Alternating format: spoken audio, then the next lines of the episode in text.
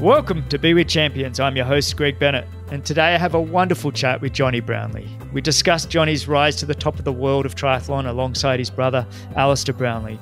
And Jonny shares the importance of his family and, and just his family time and, and how his mum and dad instilled in him the belief that if he tries as hard as he can, he will achieve, whether that be in sport or in his studies.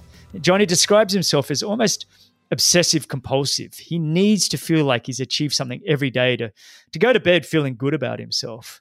And he shares his process and his journey to the 2012 London Olympics and, and then the highs and lows of 2016, where he won silver at the Rio Olympics. And then, with the world title on the line, collapsed in Cozumel to finish second and was carried across the line by his brother. So many stories and incredible takeaways in this one. Quick bit of housekeeping please share this episode and this show. That'd be doing a huge favor. Uh, two, I'm loving all the feedback, so please keep it coming on on all my social media channels. That's Instagram, I'm Greg Bennett World. Twitter, I'm Greg Bennett One, or even just reviews on Apple Podcasts or wherever you're listening to this. I really appreciate those, and I do read them. And finally, you can go to bennettendurance.com forward slash media for all the time st- stamps, uh, show notes, coupon codes, links.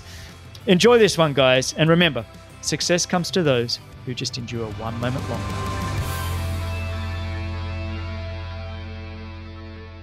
If you're enjoying the show, you can support by supporting the show's sponsors. All of these products I'm using regularly. You see, these past few months, I've become even more conscious about my metabolic health, my nutrition, supplementation, movement, sleep and recovery, and, and social interaction. And I found the support for my metabolic health with these sponsors Athletic Greens, Hyperice, and Continual G. Athletic Greens is a green drink sourced from Whole Foods that actually tastes great. It's delivered straight to your door and it's highly absorbable powder, which takes seconds to mix with water. So there's no clumpiness to deal with. It's developed from a complex blend of 75 vitamins and minerals. It's packed with adaptogens for recovery and probiotics and digestive enzymes for gut health, and vitamin C and zinc citrate for immune support. So, Athletic Greens is designed to help fill the nutritional gaps in your diet. It's NSF certified for sport, no harmful chemicals, no GMOs, and no funny additives. Honestly, I can't recommend Athletic Greens enough. Whether you're looking to boost your energy levels, support your immune system, or address gut health, now's the perfect time to try Athletic Greens for yourself. A number of my guests that I've had on the show take Athletic Greens regularly, including Timothy O'Donnell, Mirinda Carfrae, Tim Don, and Sebastian Kienle, amongst others. There's a great offer going on now for you to give it a try. Simply go to athleticgreens.com forward slash Greg to claim our special offer of 20 free daily travel packets with your first purchase, a $79 added value, and get Athletic Greens delivered straight to your door. Again, that's athleticgreens.com forward slash Greg. Now, with two kids and a business to run, time is limited. In the past, when I was a professional athlete with no kids, I'd line up the massages throughout the week to help with recovery and those niggling injuries. But now, I only use the various recovery tools from Hyperice. They work, they're easy to use, and they're time efficient. My go to is the Hypervolt, the world's most powerful percussion massage device featuring Quiet Glide technology. Their vibrating foam rollers, thermal technology, and Normatec compression systems help you warm up faster, recover quicker, and simply move better. With Christmas fast approaching, yes, it's almost here, Hyperice products make the perfect gift for anybody in your life that you want to help support, get them, and keep them moving. Get $50 off all percussion devices now. No code needed, and get an additional 10% off with code GREG10 at hyperice.com. That's hyperice.com, H Y P E R I C E.com, and use code GREG10 for 10% off. Finally, you're not going to believe this, but I have a new sponsor that doesn't sell anything, they just want to educate. It's called the glutathionereporter.com. That's the glutathionereporter.com. You can find them in my show notes. Why are they doing this? Well, it appears that medical doctors, scientists, college professors are sticklers for accurate information. and instead of complaining or getting into Twitter battles, these guys just build a website to reach out and teach people everything you want to know about glutathione. The reason I'm interested, and this is important, is that most consumers are wasting time and money on dietary supplements that don't work. And the best way to prevent this is to do your homework, form your own opinion, and make more informed decisions. So go to theglutathionereporter.com. I also have a website address for those listeners who already know that one, the human body makes the most powerful antioxidants on earth. Two, that the master antioxidant your body cells make is called glutathione, and the human body needs glutathione to live. Three, the reason I'm addressing a select group of listeners, this website address, is that you see, the scientists in my hometown, Sydney, have accomplished something absolutely mind blowing, and you need to go check it out. You can check it out at continualg.com. That's continualg.com. C O N T I N U A L G.com. You can also see that in my show notes. But check it out and let them know I told you about it. An interesting side note to glutathione in episode 36, when I had Dr. Mansour read my DNA and genetics report, he mentioned that the one common area he found with all the world's best endurance athletes he'd tested, they all had a great ability to produce glutathione. I'll leave you with that little tidbit. All right, today's guest is one of the greatest triathletes of all time. His resume is just truly remarkable. Olympic bronze medalist at his home Olympics in London in 2012, then Olympic silver medalist in Rio in 2016, and combine that with his 2012 World Championship title, his 2010 and 2011 Sprint World titles, and three World Championship silver medals, and Commonwealth Games silver medal, and his consistent podiums for over a decade just truly makes him one of the greatest. What makes this man's story even more compelling is that he shared his process and his journey with his older brother. Never before have we seen two brothers work together and just dominate world sport. I, for one, I'm just a huge fan. I've watched this man race and change the landscape of professional triathlon for many years. So it's an absolute honor and privilege to have him join me for a chat. Welcome and thank you for joining me on Be With Champions. Jonny Brownlee, how are you, mate? Um, I'm great, thank you. Thank you very much for that. It's quite a big build up, so uh, thank you. Thanks for having me. Oh, mate, I like it's an honor, mate. It's uh, you know, I've watched you, like I just said, for this past ten to fifteen years. Just, just come onto the the world of triathlon. Um, both yourself and your brother and Gomez, you know, I've talked about on this show before.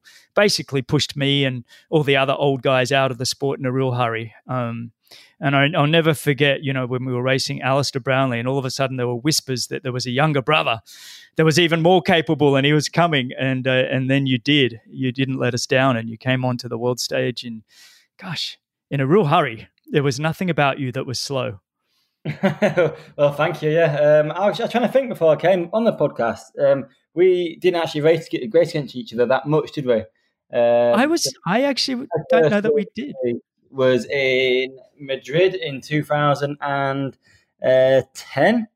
Um, and I didn't do I didn't do very oh no I did London actually so in 2009 that was my first uh, World Series and then um, a couple that uh, after that but I didn't really start properly in the World Series until I guess summer of 2010 yeah I think yourself Vincent Luis, Mario Mola were um, I think Richard Murray, all of you guys, we kind of, I just missed racing a lot of you guys, and I was very thankful for that um, because there was this there was this real group that came through that you changed the level. It really was quite incredible how you guys just took it all to another level, and you know, and you've continued to to keep pushing it over this last ten years.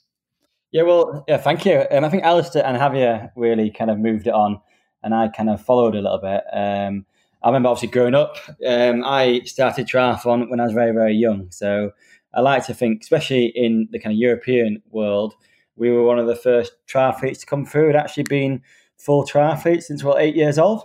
Um, you know, I swam, I ran, I cycled, but I wanted to be a triathlete since I was about eight years old. Um, so triathlon's kind of always been a part of me, and uh, I'm sure we'll, we'll, come and talk about this more, but um, I'm having Alistair as an older brother helps massively. Um, seeing him uh, get his Great Britain kit for the first time was absolutely massive for me. I still remember when he was about 14 and I was about 12 and he qualified for Great Britain for the first time and he came back with his kit and there was me thinking, wow, you know, that's pretty impressive. If my brother can do that, I can do that as well. And also a massive moment for me was actually when Alistair went to Beijing in 2008 um, his um, first Olympic Games, and uh, I went out to watch him because I was part of this um, Olympic Ambition program. It was called where Great Britain athletes got the chance to go out and kind of watch the Olympics and, and feel and be part of it a little bit. Um, I was in the stand watching Alistair, and I actually at the time Alistair was leading to about four kilometres to go on the run, or four or five. And I remember sat there thinking, he can't win. Um, um, my brother can't be Olympic medalist. If he becomes Olympic medalist, then it's actually a bit of a letdown um, because we were brought up um, during the, you know, the, the, thinking that Olympic medalists were these unbelievably special people from Australia and other different parts of the world and not British. So that was a big, big moment for me, actually, seeing Alistair uh, compete at Olympic Games. And then that made me believe I could do the same as well. I love that. He can't win because he's he's my brother and he's not somebody special. It's like I I can I actually really appreciate that. And I do remember that very clearly, the the 2008 Olympics. I was actually commentating for BBC, so for British television and um, and we basically were told, you know, these are the British athletes, you know, that you, we want to focus on, and and we were very excited in the commentary box when when Alistair was leading until 4K, and he was his I can't remember how old he is. How old was he in 2008? He was uh, very young. I'd be 18 so he 20, so in 20, very very, yeah. especially yeah, that heat and um, the hardcore. So yeah, it was it was, it was very very impressive, and I never thought he'd get close to, to, to being there um, I was just out there to watch him and experience it. That's amazing. I love that whole story. I mean, you you you mentioned you know you started triathlon in you know when you were eight years old, which for guys like myself, you know that basically we all started as either runners or swimmers or bikers because it wasn't a sport when we started. It was it was very very grassroots if it was, and um, you know we were watching sort of Ironman Kona and stuff in the '80s and thought, oh, this could be interesting, and so we kind of transferred over to the sport of triathlon, but take me back a little bit to those very early days, um, and I guess your family life, and you know, finding that passion for being outside and and doing endurance sport. Where did that come from? Yeah, so if I take you back um, a long time ago now, um, my mum uh, used to swim, um, not competitive um, level, you're not for Great Britain or anything, but club level. Um, my parents are, um, are, both doctors, so they kind of went down that career rather than a sporting career. But my mum used to swim. Um, my granddad, so my mum's dad, was a swimming coach as well at the swimming club. So swimming was kind of all part of our blood, really. And my mum encouraged us to swim from quite early early age. It's the local swim squad, uh, which is just um, Aireborough, which is a small swim squad. Then you become part of the City of Leeds swim squad. So I was swimming from a, a young age, and um, I, I, enjoyed swimming. I enjoyed the competitive side of it. Um, I enjoyed uh, um, you know, training hard and getting medals and pushing myself against my friends. Um, and I enjoyed, yeah, enjoyed the training bit of it. And my dad used to run, so we used to run as well. And um, I went to a school which had a great running club, which is pretty um, unusual, really. That our school was actually its own running club, and we had some amazing runners who came through the school. Um, Richard Nerurkar, um, went to the marathon for Great Britain um, in, um, in, Barcelona and came fourth or fifth. Um, went to our school, and so we went to a school which kind of had a, a history of of running. So I used to swim either before school or after school, run at lunchtime because there used to be running squad, and then cycle to school as well. Um, so we kind of on this ready-made triathlon program um, and I actually used to cycle to school because it was the quickest way to get to school. Um, our school was quite, quite a long way away. Went to a private school. Um, so from the age of, I guess, 12, uh, I used to cycle to school, which was 45 minutes um, along the canal towpath because it was actually quicker than catching a school bus. Um, I could actually stay in bed longer. Um, so that was one way of getting my training done. but I think what's actually more important than all of that is what my parents um, taught us. Um, they taught us to try hard at things, and you can achieve anything as long as you try hard. Um, so that was schoolwork as well as uh, training. Um, and another thing that our parents really, really taught us was um, um, just the love of being outside. So we went on we went on holidays where we'd walk for four or five hours as just part of the holiday, and you know um, we just spent time outside. So our parents taught us just to love being outside and love being active. Um, but yeah, so I was swimming throughout the swim squad. Obviously, um, when you're um, eight, nine, ten years old, I wanted to be a triathlete, and um, I actually started triathlon because um, my uncle was doing it, and it was a cool sport to do. But I actually carried on playing all sports. I played um, football, I played rugby. I was actually rugby captain at school.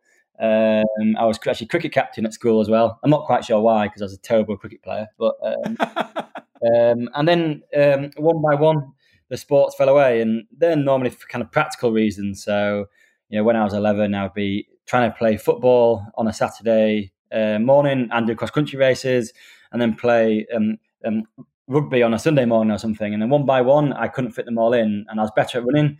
I got too small, so I couldn't play foot uh, uh um, um, rugby anymore. So um, I started running more, and then I guess by the time I was 14, um, I really wanted um, to commit to endurance sport because that's when I realised that I was best at that, and um, that's when I really, really committed to it from the age of yeah 13, 14, all the way through. It, it's truly amazing. I think you know both yourself and your brother Alistair. Just, I think what really uh, sets you guys apart is this. There seems to be this real desire, this desperation to to punish yourselves, to challenge yourselves every time you hop on a start line. It's not about it doesn't seem like it's just about winning or podium or whatever it is. It's about how hard can I go? I mean, do you take pleasure kind of putting yourself on the knife's edge and just kind of holding it there? Uh, well, there's different types of kind of suffering, isn't there? There's a there's a suffering when you're suffering least out of everyone and everyone else is hurting. and that's the great kind of suffering. That's the suffering that everyone likes when you look across and you think that guy's hurting a lot more than me. And the suffering when you those times are good when in reps and that kind of thing. And that's the suffering that I enjoy. If I'm honest, I don't think anyone really enjoys that suffering uh, when it's not going so well or your training session and every time you're getting a split, you're like, I can't believe it's that slow and why is it hurting so much? So I don't, I wouldn't say I enjoy that suffering. What I really, really enjoy is a challenge of achieving something. I'm, I'm a bit one of these kind of weird people who has got to achieve something every day. Um, and this whole lockdown period has actually been really interesting with that because mm. um, obviously um, COVID is a big, big topic and came. It all started uh, in the UK. I think it lockdown in March time, and we pretty much knew that we weren't really going to have much of a season this year. Um, but in many ways, that didn't actually really bother me in the fact that um, I could still get out there and train. And one of the reasons why I could definitely get out there and train is because I actually really enjoy waking in the morning, setting a plan, and achieving it. So even when I'm on my off season and having a couple of weeks easy, I still have to achieve something, whether that's tidy my garage, I don't know, clean the kitchen cupboards or or something like that. I still have to do something. Um, so I think for me, what I absolutely love about triathlon or, um, is about setting yourself a goal and achieving it and getting to the end of the day and going, wow, I really, really have achieved something today. Mm. Is it almost like there's almost sounds like there's a little bit of obsessive compulsiveness where it's you, you, you don't feel fulfilled going to bed at night unless you've can sort of tick a, a number of boxes. Would you say that's kind of it? Yeah, that's definitely it. I think athletes, it's all a scale, isn't it, of this kind of um, mm. obsessive, uh, compulsive achievers or whatever you want to call it. Um, and I think it's a scale, and I think I am towards uh, one side of it where I definitely have to choose something every day, and if I don't, I feel like I've let myself down. Um, and I think my parents definitely taught me that. You know, I remember um, going on holidays uh, um, um, with my parents, and if we wanted to go to the local theme park or something like that, we had to earn it. So we had to do maths books and things like that to go.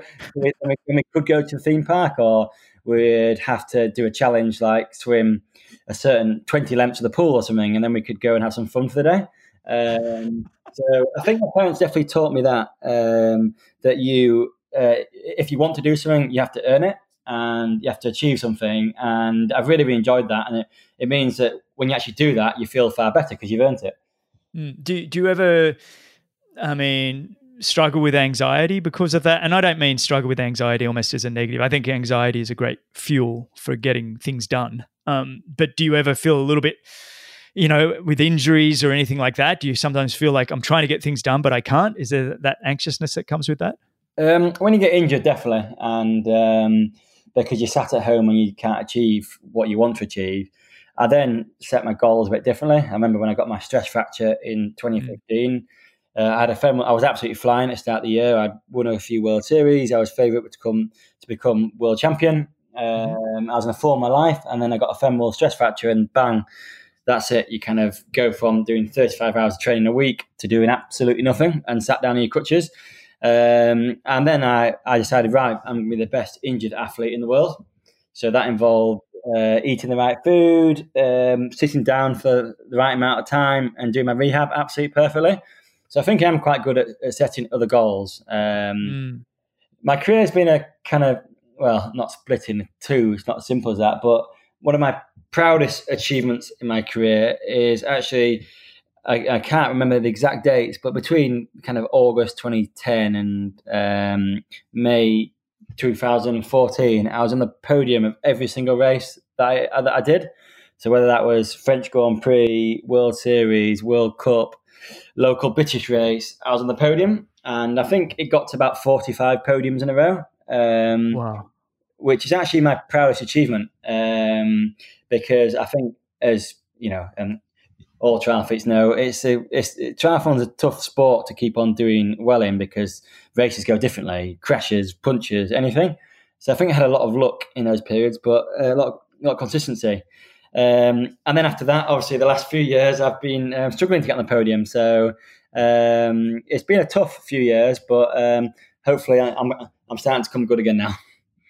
Well, I mean, you've just summed up. I mean, that that that period that you described, I've got it in front of me here, and it's just, and like I mentioned in the introduction, I've got the the triathlon.org, but there's also, like you said, the French Grand Prix and the races back in Britain. I mean, we're not just talking, you know, little weekend races here. We're talking obviously the Olympic Games where you got the bronze. It's you're on the podium every single time for 45 races over four five years. It really is a insane when we're talking about the men that you're racing during that period as well, where we're talking obviously your brother and Javier Gomez and, you know, the Mario Molas are coming on onto the scene and Vincent Luis and, and a whole bunch of other guys that are just constantly attacking. And I think a lot of it is the way that you've raced, that aggressive style of never sitting back. It's like it seems to me you guys, the gun goes and it's go as hard as you can for the hour 45 or whatever the distance, 50 minutes if it's a sprint race, with absolutely zero let up. It's like you almost, is this true? I'm putting words in where I probably shouldn't, but basically, is it almost you wouldn't feel good about yourself if you felt like you let up at any point in a race? Um, oh, yeah, yeah, definitely. I think our tactics were pretty well simple in a way is that you would swim at, at, near the front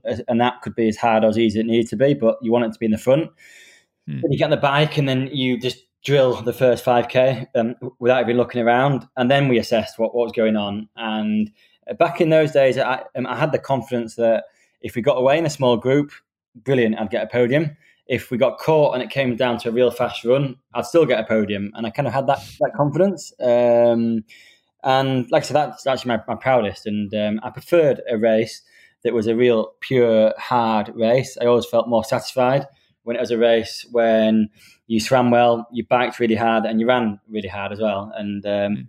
my actual my proudest race of my career, uh, performance wise, was the race in, in Gold Coast in 2015. Actually, two weeks before I got my stress fracture, which probably mm. shows why I got my stress fracture. But um, um, I swam. Uh, myself and Richard Varga came out of the, the water, and we basically biked the whole uh, bike with me, Varga, and two Russians.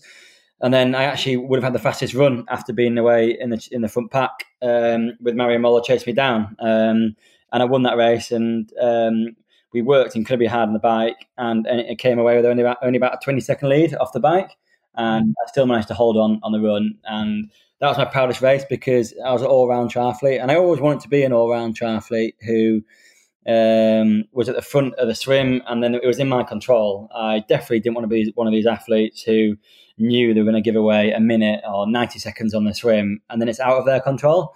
It was a lot easier for me if I knew that from that start line, it was in my control as much as it possibly could be.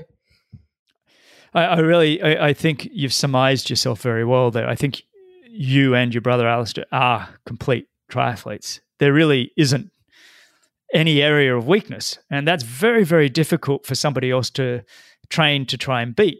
It's like, well, where do I get him? I mean, you mentioned the Gold Coast. You ran a, a sub 30 minute 10K there on an accurate, fairly hot race, um, you know, 29.49, I think I've got in front of me here.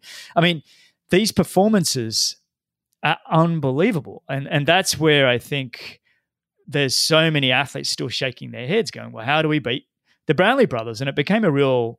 I remember I was even thinking about going, "Oh, 2012 London Olympics. Maybe I'll go for another Olympics." And I think it was either 2010.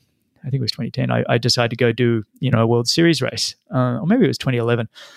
And I left with, with my tail between my legs, just going.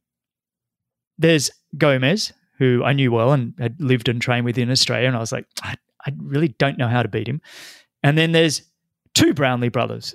I'm like, the podium at the Olympics is over. I don't I don't even understand how anybody kind of in their right mind my my self-belief went completely because of that dominance that the three of you had. What was interesting is you were only 22 mm-hmm. at the London Olympics. I mean, no disrespect, but you were still somewhat of a, of a kid, and here you are winning the World Series in the same year as uh, you know that performance that you did at London Olympics. I actually want to. I'm really excited about talking about London, and I was going to do it later in the show, but I'm too excited about it, so we'll talk about it now. London Olympics. You, like I said, you're 22. The Brownlee brothers are plastered all over Britain. You guys are talked about as going to both medal. All the pressures on your shoulders. Take me through. Okay, let's wind it back. Take me through the qualifying and making sure you could get there to have a start, and then take me through to the race the morning of and everything in between. Yeah, well, um, London 2012, I could probably talk about London 2012 for hours. Well, let's do it. amazing day. And uh, firstly, when we were incredibly fortunate to have a home Olympics, um, being able to do a home Olympics. You know, lots of athletes have been to many and haven't had one.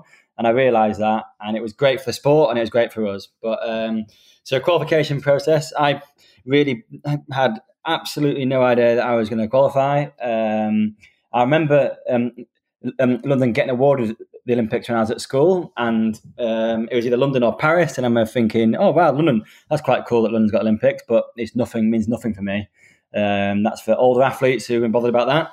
And then I didn't think I had any chance until I raced actually in 2010 in, in London on the on the te- well kind of test event course, and I uh, came second slash third because Alistair had his heat exhaustion.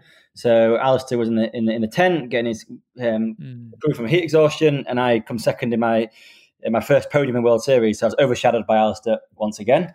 Um, and then I actually thought, wow, you know, maybe I've got a chance of qualifying for this next year. So 2011 came along, and I went to Madrid, did very very well. Um, and then I thought, right, definitely, I got a chance qualifying for the Olympics. We went to altitude um, before the test event, and the test event came around, and um, Alistair got away in a breakaway, and before the race, Alistair and myself had had an agreement that if, if one of us went away, the other one wouldn't do any work, um, and the other one at the front would stop working when the gap got to about a minute. Um, it got to about a minute, and Alistair started to stop working. So I knew that two places were taken up there, and we had to come to qualify for the Olympics. We had to podium in London in the test event, and we had to qualify in the grand final in Beijing.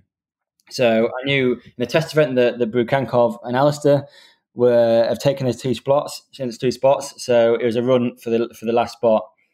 And I ran really well in that race and came third and thought, wow, okay, that's that's half of the, the qualification done. Gosh. Um, it was it was a tough selection policy, but oh my gosh, it's good. It's good to have tough ones because then um, the um, if you deserve to qualify, then you qualify. Um, mm. And the worst thing is if you set like a, an easy bar and someone sneaks in, and then your best athletes have missed out because they crashed or something. Um, and we actually spoke to Simon Whitfield, I remember once, about Olympic selection, and he just said, "Don't worry about Olympic selection. Um, um, if you're good enough, you'll qualify." Um, and that's actually really, really good advice from Simon. He just and after that, I kind of took that and thought, right, just get yourself good enough, and if you're good enough to win a medal in the Olympics, you're going to qualify anyway, so you'll be fine. Uh, that's what I told myself anyway. Um, um, so then uh, Alistair had won test event, I'd come third. Um, and then we went to Beijing, which was a very strange grand final because it was on the old Olympic course. Um, and um, everyone was a bit tired at the end of the year because everyone had focused on the test event, really. And I came um, again third in that. I got out sprinted by Sven Riederer the last little bit, but that was enough to um, qualify my spot. Um, I went away on holiday after that year, um, got the phone call to say that I qualified for the Olympics. um, my first Olympics, I was obviously unbelievably proud, but then mm. straight away thought about how I was going to prepare for, for next year. Um, luckily, we'd kind of done a trial the year before um, of what we are going to do, so we knew exactly what that was going to involve. Going to altitude and St Moritz for five weeks before coming down and then racing in London. Um, obviously, like I keep saying, it, it's my first Olympics, and it's absolutely incredible going to Olympic Games. Um, but there being a home Olympics, it, it ramped up the pressure uh, a thousand times more. Um, and now I've experienced two different Olympics. I kind of realised that, you know, after qualifying a year out, we were on the front of phone books in the UK, and you know, they were on everyone's doorstep in in the whole of the country. There's, there's everyone got a phone book with a picture of us on the front because um, it's sponsored by BT at the time. Um, we were on adverts for BT and Adidas and things like that, and um, you know, you're part of days of 100 days to go for the Olympics. Our local pool had a countdown clock which counted down every single second to Olympics. So every time I went for a swim, um, uh, you know, another hour ticked down to Olympics, and it was all in front of you. Um, so at the same time, I was trying to keep everything as normal as I possibly could, but was surrounded by this kind of world of um, Olympic hysteria, and um, it was absolutely amazing to be part of. But it was hard to keep things normal. So I raced at the start of the year. Um, Alistair was actually out injured because he'd torn his Achilles. Um, and it was left to me to go and do a bit of racing around the world. But all my races went really well, so I was happy. And actually, that period up to in that in 2012, I pretty much didn't miss a minute of training that whole year. I think everything had gone very, very well. No injuries, no illness or anything. Um, so I was very, very fortunate, and I think that actually took a lot of the the kind of anxiousness away from me because I knew that I was very, very um, prepared for it. So we went to St Moritz uh, with Alistair Stu Hayes a, uh, to help us out, and uh, Varga and some training partners and our team. And we trained very, very well in St Moritz. Everything went perfect. So we came back from St Moritz and uh, decided to stay at home. And we actually spent uh, two weeks at home before the Olympics because uh, we had a few a few weeks to go before our race. Um, we had an opening ceremony at home where we all got dressed in our opening ceremony gear and actually ate fish and chips from a local fish and chip shop um, while the ceremony was going on. And um, that was our experience of the opening ceremony. Uh, did a few sessions at home, um, which was quite tough because everywhere you went, people um, reminded you about the Olympics coming up and you know, good luck and hope you hope you do well and um, all the, the usual things. And you couldn't go anywhere without people reminding you about that. Um, and then we finally caught the train down to London um, to complete the Olympics. And we actually only did that three days before. And we arrived on the Saturday morning, which was Super Saturday, where Mo Farah and Greg Rutherford and Jess Ennis won their medals. Um, and the same same day as the female race. And obviously, that hadn't gone as well as the British team had hoped. Um, so we kind of came to this environment where it was a little bit uh, not not somber, but um, for Helen, we knew what Helen had been through, and we knew that actually Helen's race on that day was incredible. Being, you know, have seen what she'd been through with injuries. Mm. Um, so, but I was really pleased to be there. And then we were looking forward to racing, and race day itself came along. Uh, did my normal thing, normal routine, and um, we've been in the same hotel we've been in the year before. Same trip to the to the race venue as we'd done before, and um, was really, really got there ready to race. And I think we did a really good job of being fit, but at the same time, keeping everything as normal as possible. Mm. I think, I mean, that was very evident. I, I think the pressure that you guys had on yourselves, and I can imagine everybody saying good luck to you and they mean well, but it's always just like, oh, can I just have a, a little bit of time where I'm not thinking about the Olympics? But, and like you said, Helen Jenkins, who I had on this show earlier, you know, had been dealing with her own knee injuries and things like that and really hadn't done any running and still managed to come fifth at, in the women's race at the Olympics. Um, I think she was one of the performances of the whole the whole Olympics, you know, because uh, we saw what she'd been through and she really hadn't done much running. so yeah. to come fifth at the Olympics was incredible. Now, take me through the race because the race itself, it was, I mean, for those that haven't done Olympics and that kind of thing, it often does just feel once you're in it, okay, it's another World Series, it's another race. I mean, this one was different in the sense the crowds were phenomenal and loud. Um, but did it feel much like another race? Um, so yes and no. Um, obviously, the build-up had meant it didn't feel like another race, and I remember actually a couple of things. So the day before, we went to swim at the local pool where a few other athletes are swimming, and I told myself that um, everyone would turn up at the Olympics looking a lot fitter and looking a lot stronger, and they're going to be faster than they were before. And I remember seeing a few of the athletes swimming and thinking, oh, they're still swimming the same as they were before. So nothing really changed. Um, so, and then I, another thing. So, like I said before, we'd gone, we'd stayed in the same hotel before, um, probably eating the same breakfast that I had uh, the year before, and we rode um, to the course um, across Hyde Park. And the way we went into Hyde Park was um, um, a kind of strange way um, around the back. And at this point, there was no crowd at all. And I was thinking, oh, I hope people turn up to this race. I've told everyone it's going to me a good race. Uh, the crowd's going to be amazing. Um, the army greeted us there because the British Army were there doing the check-in, and I remember the French guys in front of us were taking all their bottles out their bags and going through the, the airport like scanners, like like what happens. And the British Army saw us guys and said, "Guys, walk straight through. You're British. You're fine." uh, the home advantage and all that. Um, yeah. And then uh, you go to the athlete lounge, you see the same faces and the same coaches, and it did feel like normal. But then uh, Alistair and myself um, went on the bike course for a little warm up, and we we rode onto ten meters of the course, and the crowd went crazy. And that's when I thought, wow, this day is going to be incredible. Um, and we just they could only warm up and part the course, but there was you know 10, 15 deep, people in trees scrambling for position and the noise was incredible. And I thought this is going to be the best day that I'll ever compete in a triathlon. And I, my mindset kind of changed a little bit there, and I thought, right, I'm going to do everything I possibly can to enjoy this day. Um, because if I don't enjoy this day, I'm going to look back in a few years to come and go, why didn't I enjoy that day? That's meant to be the best triathlon in the world. Um, and it was an amazing day. So the actual race itself, um, you'd already chosen your, your starting position before the race, like you do at race briefing. Um, I were on the start line next to Alistair, and I just said to him, "Let's not mess this up." Um, so we actually, you know, got in, we had a pretty reasonable start. Um, the swim was one of the fastest swims I've ever done. Um, uh, we got out with a small group of us, and we uh, rode what I thought was really, really hard in the first few laps, and the crowd was going mental the whole way around. And then I came past the penalty board for the second lap, I think, and I looked at it and I saw there's a number that was close to my number on the penalty board, thinking, oh, Alistair, what have you done? I told you not to get a penalty, Alistair. What have you done? Alistair, what have you done? Yeah. Um, and I looked at my arm and thought, oh no. Um, and I kind of went into panic mode then because I didn't want to lose an Olympic medal because of penalty. I'd never got a penalty before, I'd never got a penalty since. But basically, uh, my excuse is um, when you go to the Olympics, everything's bigger. So the mountain line was bigger, and I didn't actually know you had to be past the mountain line. I thought just past the start of the mountain line. So I basically jumped on the bike a little bit too early, and that's why I got the penalty.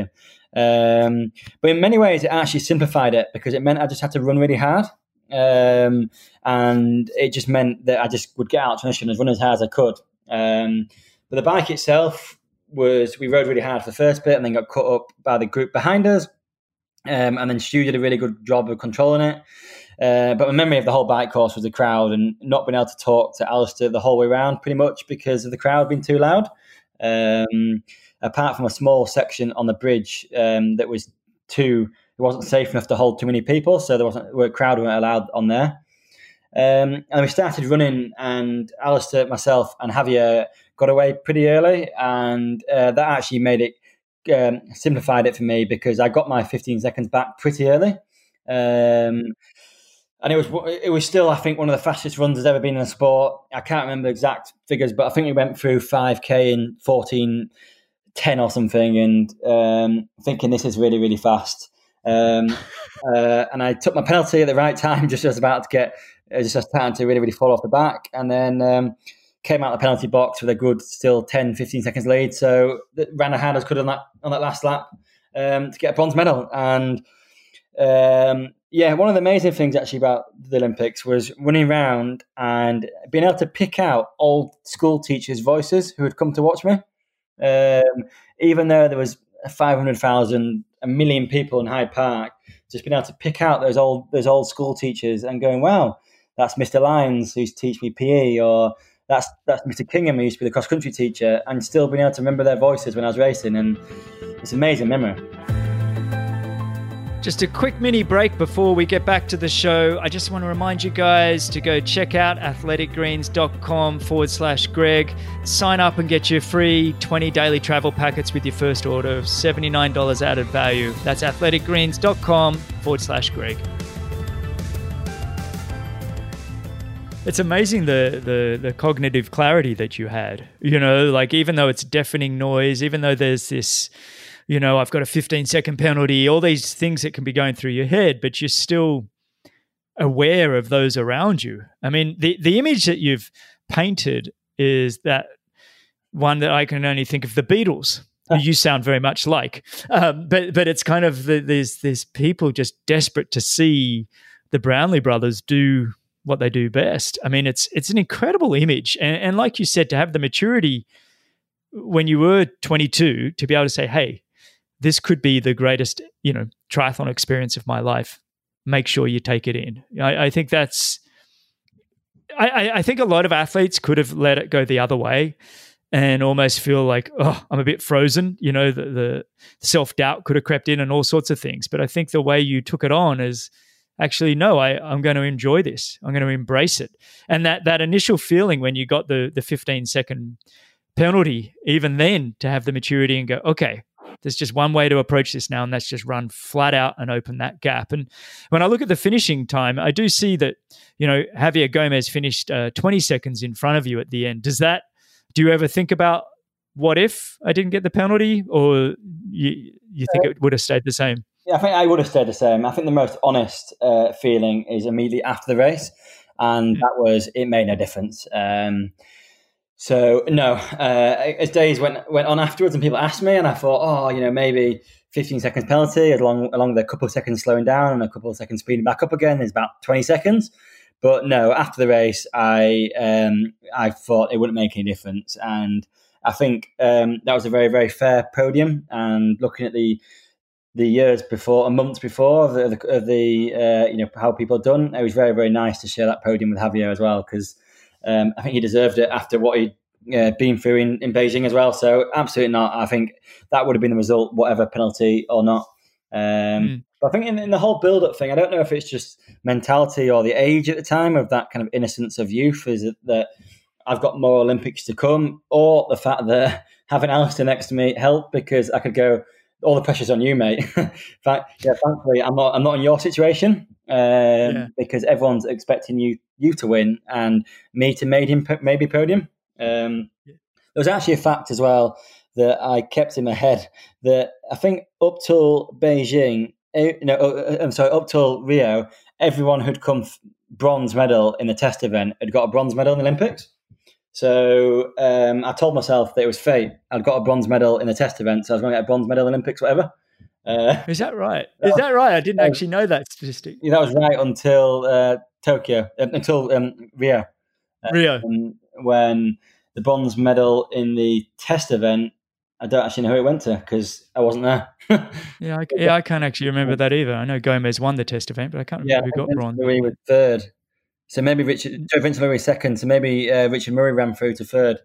Um, and he got he ended up getting fourth at the Olympics behind uh, Henri Schoeman. Oh yeah. so I mean, we, we, have talked about your, your, your brother a bit, um, and it often you guys often do get kind of flung into the same conversation. Um, you know, do you? I mean, there's obviously tremendous positives. Um, having a training buddy, like you said, he can take some of the pressure, some of the heat, and the expectations. Is there ever a feeling like, hang on, guys? Um, you know, I'm my own man as well, and I have my own career. Do you ever feel there's a little bit of a shadow from Alistair? Uh, no, I don't. I think one of the actually as well things I'm really proud of is I can genuinely say that throughout my career, um, there's been no jealousy. So in London, when he won, I was bronze, there was never any kind of thing of oh that should have been me or that could have been me. And I don't know uh, why that is really. Um, I obviously look up to him, and I really realise uh, that if it wasn't for him, I'd I wouldn't be where I was, and that's not even because of the training side of just training with him.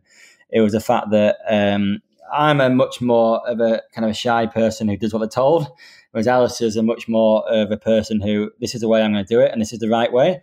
And um, I think one of the most revolutionary things that Alistair did was the way he trained. Of one, how hard he trained, the number of hours he trained, and you know, we grew up through British Triathlon programs where that wasn't uh, that was seen as training too much. And Alistair was like, no, no, no, I'm I'm training right. I'll show you. And then I kind of copied him.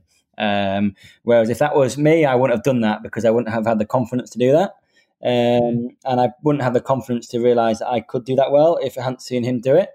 Um, but I've, I've really, really enjoyed uh, being on my two Olympic start lines with him and going through the whole process together.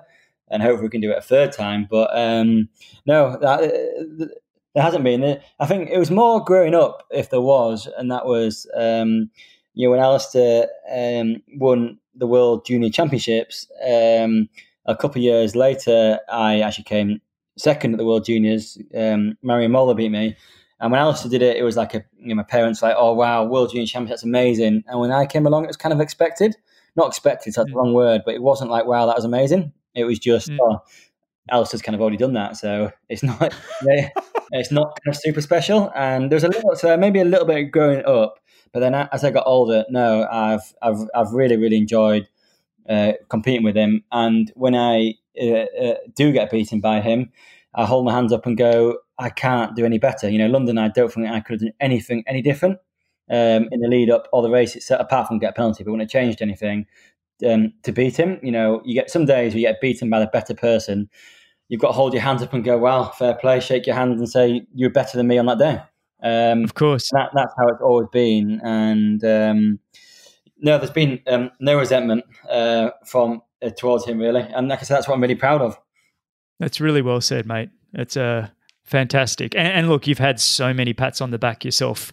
Um, you know, from from your second at World Juniors uh, to to all your incredible accolades that you've had. I mean, and you have you have beaten Alistair. I remember was it 2013 Hamburg in that sprint finish. You sprinted around him. Yeah. There's been a few times that you've done that. Uh, how's that felt though? Absolutely amazing. Uh, he's always got a reason though. Um, you know, he's not feeling great, or uh, he's a bit ill, or there's always been some kind of reason. Um, I, I and I've actually feel that recently, well, in the last few years, I've kind of actually raced better with Alistair not being there. I don't know if that's because I am a different person. Because when Alistair's there, I go into my shell a little bit more and think, wow, he um, he's the one who's going to push the race on. I'll kind of follow. Whereas when he's not there, I take responsibility by that and kind of stand up a bit taller and think, right, come on then. Um, but yeah, I, I beat him um, the couple of weeks after the the, uh, the test event in in 2011 um, in London. We went to the World Sprint Championships um, in um, uh, um, Lausanne, and now it's been into him then. Um, so I have been a few times. Actually, that's what I, remember, I meant to say to you. I, and that's one of the races I raced you was in the sprint championships in 2010. Uh, was I really in the result? I think I was so far behind it. I had to shave my leg, and you said you'll never be world champion if until you shave your legs or something. And I'll get out. I would never say that. I remember or something. He said something. Oh, he can't. Uh, and um, I won that day. I remember it. Is that is that what you've been holding on to for this past ten years? I finally got off my chest. I, I, remember that in uh, in year 2010 because uh, I uh, I've actually started shaving my legs in hot races now because apparently it helps you lose heat. But anyway, um, so yeah, uh, I, I, remember that. I was a young lad on the start line in 2010. Uh, yeah, you would have been 20. Let's 20. see. I think I was so far off the back of that. I remember that. I don't know what I, I finished 25th. There you are. It was a lovely, it was a lovely, lovely uh, place to race. But yes, yeah, so sorry, where were we? Uh, I yeah, outsprinted Alice in Hamburg in 2013. Um, and I've beaten him in a, in a few races, but um, I've definitely not had my best performances with Alistair there. Um, and yeah. I'm looking to change to um, kind of back myself a little bit more um, in those races. Well, you've just hit your your golden 30s, as Chris McCormack once told me. The golden 30s is where all the magic happens. But I, I'm not sure that what that means to someone like yourself with the resume that you already have. But for the rest of us, the golden 30s was when we really started. It all kind of came together a little bit more for us. But these last few years with, with Alistair sort of focusing on the long course, um, did, were you guys able to train a bit, or have you guys kind of done your own thing a little bit more these last few years? And since him sort of announcing that he wants to go to Tokyo, have you guys come back together again? Uh, so yes, we still train together. Um, I guess ninety percent of the time.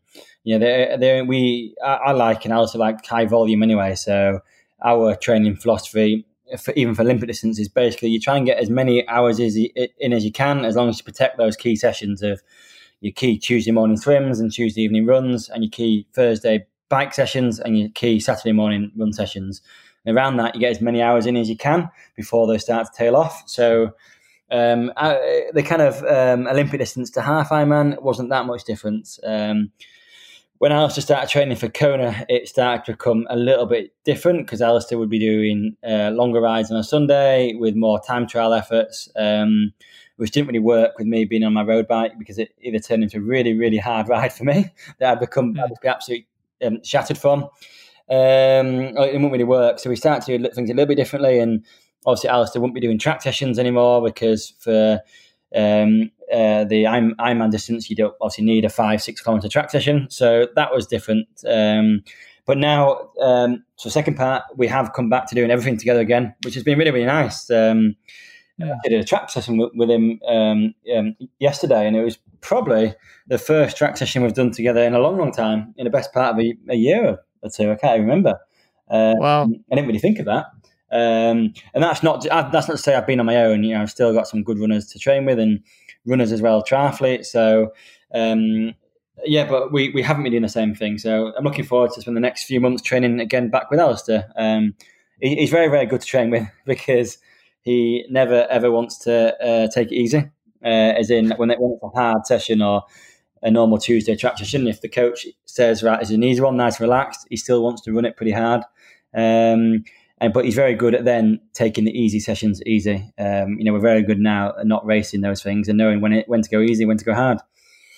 Is that a little bit because you've both, I mean, you know, you've these past 10, 15 years, you both had your injuries. You had your, your, your stress fracture in your femur in 2015. And, you know, Alistair's had that Achilles and that left ankle of his being all sorts of work for him over the years. Is that a little bit of biomechanics or a little bit of overdoing it? Or what do you think? Uh, I think um, a little bit of overdoing it. Um, I think some injuries have been a bit different. So the ones that I've had, uh, my stress fracture, I was definitely just too fit and too lean for too long. Um, I don't think I've ever really got to grips of a whole World Series calendar. It's quite hard. The, the new World Series calendar of you start racing in February time, you don't finish to October time. I think I was a lot better when you used to start racing in May time um, and the season used to finish in September time. And staying fit for that shorter period, I found a bit easier, and it fits a bit better with our kind of winter of it starts getting warmer in April, uh, May time, and then you start doing your faster sessions then, rather than pushing it for Feb- for, for hard race in February. Um, but um, I think what we have learned as we got older is you can still do the hard sessions hard, um, but you don't ever want to go absolutely crazy. You want to hold a little bit back, but then also the easy sessions have got to be done very, very easy. If you're going for a three, four hour bike ride, you really want to keep them as easy as possible rather than surging up the hills or sprinting up the hills or things like that. So I've definitely learned over the last six, eight months, um, especially through this period of being at home. Um, we've actually been able to train consistently, consistently for the first time in ages. That to do that, you keep the hard stuff hard and the easy stuff really, really easy. Hmm. Yeah, I mean, you, we've talked about obviously Alistair a fair bit. Tell me about the rest of your team and the relationships. You've said you've got all these other training partners. Tell me about your your coaches and and obviously your your family and your your. There's another Brownlee brother, which we all started to go, what? Mm. Another one. But uh, I, think he's more of a rugby player or something. But tell me about your team and your relationships that you've got back home there. Yeah, so uh, we obviously train in Leeds and we've been fortunate to train with amazing, amazing training partners. And I now um, swim with my old swimming coach, um, Cos, who I swam with from being 13 to maybe 16, 17 years old. Um, and now I swim with her and we've got a little squad of about eight of us who swim. Um, um, Matt Buckingham is one of our main training partners who um, is a good athlete. Um, Gordon Benson, who went to the Olympics in, in Rio with us, um, and obviously Alistair myself. Um, and I, I, run with a running squad of some guys who uh, are very, very, very good runners. You know, some guys who are 13, 35k runners, and some guys who finish after work and a little bit, a little bit slower. But I'm uh, they're still always there on a Tuesday night or Saturday morning. Uh, we cycle with local cyclists. Um, one of the guys I cycle with, Tom Pidcock, who's just been signed for Ineos.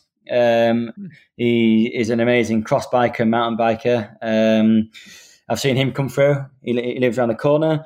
Um, so we always cycle with them, with, with those guys. And um, Ian Mitchell is my coach, who we were long term uh, coached by Malcolm Brown, who I met again when I was about 12 years old. He was um, head of sport at the Leeds Beckett University and then used to coach runners on an evening, on a Tuesday night and a Saturday morning. Um, then he kind of moved into more of a triathlon role, and then he retired. And Ian Mitchell, who had been coached by Malcolm for 20 years and was part of Leeds Beckett, is uh, was our kind of run coach. Um, so we've got a nice little squad that um, I try and spend as much time at home as possible and train with those guys. And um, uh, and that's where my setup is with my physio, my gym coach, and all that. And then um, we travel abroad when we when we have to with, with those guys as well. So um, we've got a nice little squad of people, and I think it's actually really really important the characters that you meet along the way in sport. And one of the things I've talked about a lot is the running um, teachers who encouraged me to run, the swimming coaches that I met who encouraged me to work hard in the pool, till now the training partners who are there day in day out um, pushing us on um, and always there and cheerful. And that's one of the most important things. Yeah, I, I think I've said it numerous times on this show the importance of building a great team around you. And obviously, the better you go, that team seems to draw to you a little bit more. It takes a bit more work when you're kind of just starting out and trying to build your right team. But it is amazing that none of us, as much as it's an individual sport or an individual life, if you like, uh, can can do it alone. And uh, it's always seemed to me that you guys are very proud, hard, tough Yorkshire men that are very uh, love training in the environment that you're in with the the people around you. Are, are your parents still involved? Um, do they come to many of the races still, or is it all kind of like okay, they're off to another world championship, another Olympics, off they go?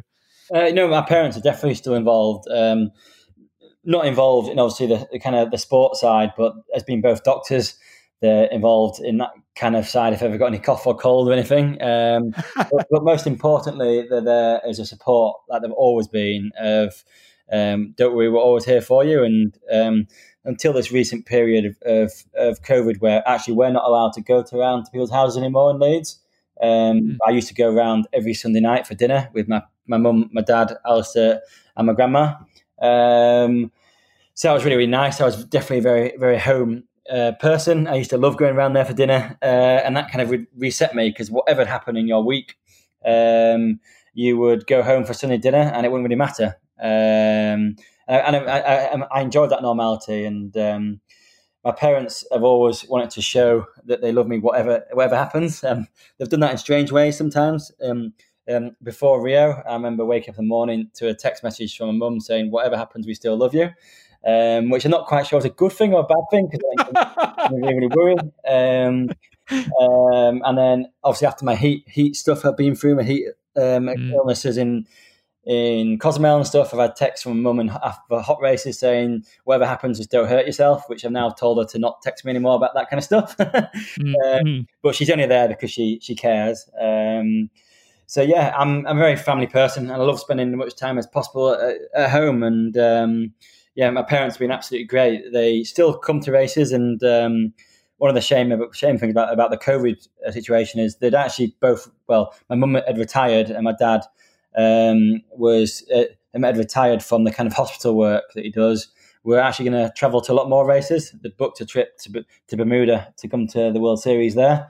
My mum, had just retired the week before, um, but then oh. the COVID hit, um, and they couldn't. Um, all the races stopped. So um, I think definitely in the future they will try and come to more races because uh, the one thing that stopped them was the work stuff. So uh, now that's less, they'll they'll come to more. I, I love that. You, you, it's funny. Our parents want the very, very best for us. And sometimes, and they want us to be safe and they want us to be well. I, will never forget, I, I was winning the Sydney World Cup back in 99 before you were born. I know you were nine years old, but and my dad was only. I, I, decided to break away on the run. I just attacked at about one k in very early, and my dad was at about two k, and he yelled out, "Careful, son! And until that point, I hadn't thought about it. I hadn't thought about it. I just felt good. And then I'm like, what have I got to be careful? But he he meant well. You know, he meant well. It's a bit like your note that your your your mum sends you. You know, you know, don't do anything too crazy. And I do want to talk about this, the heat issue that both you and Alistair have had your your time with. Um, you know, 2016, probably the most viral video of triathlon ever. Um, take me through that in Cozumel with you know Alistair grabbing you and trying to help you get across the line, and what was at stake? Yeah, so um, it's actually interesting. It's one, normally um, in kind of non-triathlon uh, interviews and podcasts. It's probably one of the first things I get asked. Um, hmm. and when I'm on the street, um, and people have, people always say, "Are you one of those brothers? Which one are you? The one who helped, the one who got carried?" Um, so I keep telling myself it's good for the sport. But yeah, what was at stake? Um, we'd had a long year. We'd been to um, Rio and obviously performed very well there with silver and um, and gold. Then I still had a chance of winning the world championship, so um, I went to um, um, Edmonton. It was a really really cold race. I won there, um, raced in about six or seven degrees, and then flew to Florida to train uh, for Cozumel. So got a bit of heat adaptation then. Uh, was arrived in Cozumel, got off the plane and thought, wow, this place is really hot. It was one of those places where you um, you have your breakfast outside, and by the time you walk ten meters and sat down for your breakfast, you're already sweating, and you change change your t-shirt. Um, so I remember thinking this place is hot, okay, but I'm pretty well prepared, I think. Um, and basically, if I won, uh, Mario had to come third um, to still uh, make still win the world championships. So we thought, right, there's a good chance this happening. Cozumel is obviously a beautiful place. I'm diving in the water, swimming and seeing dolphins and um, amazing fish during the race. Uh, turning on the swim into the port where we where the, the swim exit was. I'm thinking this is like a bath in here. This is really hot, but I'll be fine. Um, Alistair did a great job on the bike there to help me. He kept the bike controlled and kept our pack um, quite way ahead of the the, the second pack behind. Um, and it was all going absolutely perfectly. Um, Alistair, myself, and Henri Schoeman were running around. I was really comfortable. I thought after about 5k, right, let's push this on. Let's get this race won.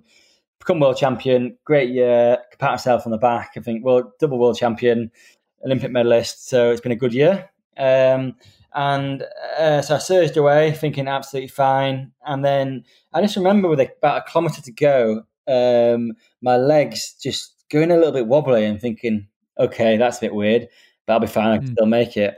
And the rest of it is a is a massive blur. I've only got a couple of memories, and that was one of Alistair grabbing me and me thinking, just leave me, please, just leave me. I can't remember Henri running past me.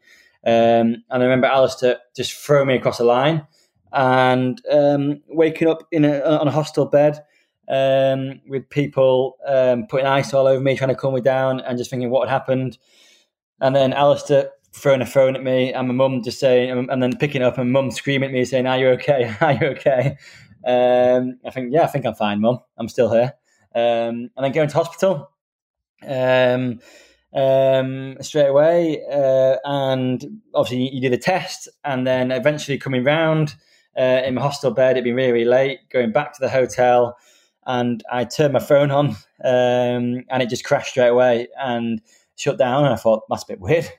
Um, turned it back on again, and tweets are coming through from you know J.K. Rowling, Gordon Ramsay, and my Twitter went crazy. And thought, okay, but I felt a bit embarrassed about the whole thing, if I'm honest, because I should have won that race. If I'd paced it right, I would have won that race. Um, so the actual day was a bit strange. And the next morning, I felt really, really ill, and um, people wanted me to, uh, uh, interviews with us. We were invited on the the James Corden show, uh, some America, other American chat shows, um, and I just wanted to get home because I felt embarrassed by the whole situation. uh, yeah, but obviously, it, then it went out to go viral, and um, uh, I I remember flying back um, through America actually, and sat in the departure lounge and it coming on American TV, and just being like, okay, triathlons on American TV here on the news. This is strange, um, and also keeping my head down. Apart from when I got on the plane, I was trying to get I trying to get an upgrade from um, economy to business class, and I was like, "Hi, it's me." but um, that didn't work. Um, um, so yeah, and just the whole thing being this kind of trade off between you know, wow, what Alistair did was amazing. Um, it's good for the sport. It shows brotherly love. It's the same side for me, my competitive side, thinking I've only ever been world champion once, and that was would have been my second time. I've been really, really upset by not having that, not doing it, um, just because of basically I paced it wrong. Um, so yeah, that's Cozumel, and then came back home to this kind of world of people um, recognizing me um, for for being that person who got carried, and you know, I still cross the street now, and uh, people peep out the window. Oh, do you need carrying? Are you gonna be all right? Or keep on drinking and uh, things like that. So, uh, um, unfortunately, I've had to accept that um, for a lot of people, I'll be recognised as a guy who kind of collapsed towards the finish line. Um, and I still can't remember now how much of it I can actually remember and how much of it I've been forced to watch back. Um, mm. So actually, my memories have come from me watching it, watching it back when I've been on, you know, TV shows or doing talks or something like that. And um, yeah, it was strange, and it went very strange world that we live in. That um, a lot more goes lot, that that goes viral rather than my good performances, but it is what it is. Well, I, th- I think um, on your competitive side, I think you've summed it up perfectly. You know, I, I, don't think to be embarrassed is fair. I think we make mistakes as athletes or pace things wrong, and, and that that that happens. But I think the world at that point needed to see some love, and and they saw it, and it makes and it's a feel good story, which we don't get much of these days, and that's why something like that goes viral. I remember watching it and I was tearing up. You know, it was it, it was a special moment in sport. It was a I remember yelling to Laura, "You've got to come and watch it." You know, it was like it was a, and then there was all the debate of what happens. You know, with you know, Alistair carrying his brother across the line or whatever. Um, I just love the fact that he threw you across the line. There was nothing gentle about it. I thought it was hilarious. That's that little. Part. I think Alistair was a bit annoyed about the whole the whole thing, and yeah, and actually, a lot, a lot of people don't know is that debate actually carried on for a while. At one point, we were going to have to go to court to fight whether we were going to get disqualified or not. Uh, mm. But in the end, it didn't. Uh, it, the ITU decided just to leave it how it was, and uh, it wasn't breaking any rules at the time, um, which I think it would be now, but at the time it wasn't. Yes, they have changed the rules, I believe. Well, they've added a rule. There was there was no real rule there before, but I think it was. I think for the sport, I think for you guys, yes, I think for you as the guy that was the one that passed out and had to be carried, it's not. I get it, but I don't think people are looking at it like that. I think they're looking at it as simply two brothers that have done everything in the world imaginable in sport together have also added this very, very special moment for all of us. You know what I mean? It's like just an extra layer to the Brownlee brothers that just makes you both absolutely incredible. What what have you learnt, you know, from that experience from Rio, where you had a phenomenal race, um, getting silver, which was also warm, hot. Um, but going into Tokyo, we know Tokyo is going to be extreme. Um, what have you learnt in terms of heat adaptation, hydration, a combination of those in terms of preparing for Tokyo? Uh, yeah, I've I've learned a lot, and I think one of the actually the good things that it came out of it is how much you learn. Um, mm. One thing I have learned is I can push my body incredibly far, and a lot of people said I don't know how you get to that point because I would never be able to get to that point. I'd always give up before I got anywhere near that, so that's a good thing. Uh, the second thing I've learned is I have to be uh, to, if I'm racing the heat, I have to be prepared. I can't take any shortcuts. And I actually, if I do prepare in the heat, I can actually race really well in the heat. You know, Rio was a really, really hot day, and we raced that completely the way you don't want to race in a hot conditions. We first time up the hill, absolutely smashed it. So you spike your temperature straight away, um, and then it's that's it for the rest of the race. Um, so that's the big thing. I have to be prepared for in the heat, and there's different ways of doing that before Rio, we actually did quite a lot of sauna work. And before London, we actually did quite a lot of sauna work. But I think in Tokyo, it would take a little bit more of uh, actual exercising in, in the heat rather than just sitting in the heat. Um, so to do that, I've actually converted my conservatory into a heat chamber. Um, it's got some amazing heaters in it now, and I can get my conservatory, the back of my house, up to about 40 degrees and training there um, to save the time of going to heat chambers and stuff. And then also top that up by going to hot places. And the other thing I've learned um, is um, I um, need to race smarter. You know, basically when you're in the heat and especially running in the heat, your body temperature is just climbing all the time, and you want to stop any sharp climbs in your core temperature. So any big surges, anything like that, you want to avoid as much as possible. Um, and Tokyo is going to be run, going to be won by the the guy who is the most prepared, but also the guy who races the smartest. So I've learned that, and I've learned that the hard way. Um, and the big thing I've learned is, for me, I uh, burn sugar very fast, carbohydrate very very fast in heat. So I actually need to take on more carbohydrate when I'm racing the heat. Um, and they're the big things that I've learned from that. I came back uh, from Cozumel and I went to uh, to work with the British Army actually for a little bit down in the University of Portsmouth, where the British Army did quite a lot of testing because they obviously spend a lot of time in the heat. Um, and to test if there's any kind of long term damage, and there wasn't. So that was a really, really good and important thing for me to know that it was a it. It, what happened was uh, was tough for my body, but it wasn't any long term damage, and I'm, I'm, over it now. So um, I'm now uh, over it um, physically, and um, I think my last couple of races in the heat, I raced a Tokyo test event last year, um, and I actually coped with the heat quite well. I raced very, very conservatively, um, but for, mentally for me to get through that race, I think was very, very important. Mm.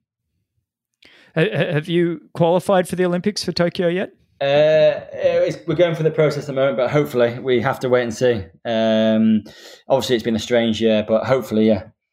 So that is a okay because that if uh, if you do qualify a year out or whatever it's two years out now, um, not the year, but a year out from now, you can spend the whole time preparing for that race. Um, mm. I think that's one of the things I actually did wrong for Cozumel is because the Olympics was the main focus of that year, and then I had to race in in Edmonton. I didn't really do much preparation going into Cozumel because uh, the Olympics the focus and the World Championship was a bit of an add-on at the end. Um, so I didn't really prepare as well as I could have done for that race. Yeah, I love the fact of what you've learnt from from Cozumel, though. I mean, you know, to turn your conservatory into a heat chamber, uh, I love all of that and doing everything you possibly can. You know, leaving every no stone unturned. That kind of mindset of going right, it's not going to happen again, and I'm going to be I'm going to be really well prepared. Um, because I've had a number of your competitors on this on this podcast, and I've asked them similar questions, and I've actually been a little surprised at some of them that haven't maybe taken probably the the biggest variable in Tokyo um, into as much consideration as maybe they should. So I think it's it's great to hear that both you and you know your brother Ali, well, you both had these experiences where you've both sort of been running flat out and then suddenly just you know passed out on the on the side. What year was it that Alistair he fell over in London, like you said earlier? What year was that? In 2010, and um, I'm embarrassed to say I ran straight past him. uh, well, well, yeah, yeah, yeah. You should have carried him, you bum. uh, at the time, uh, that's hilarious. So that's my first World Series podium. So it's one of them where you don't actually know. Um, I didn't know anything about heat exhaustion, and I was so tired myself. I just wanted the finish line to come.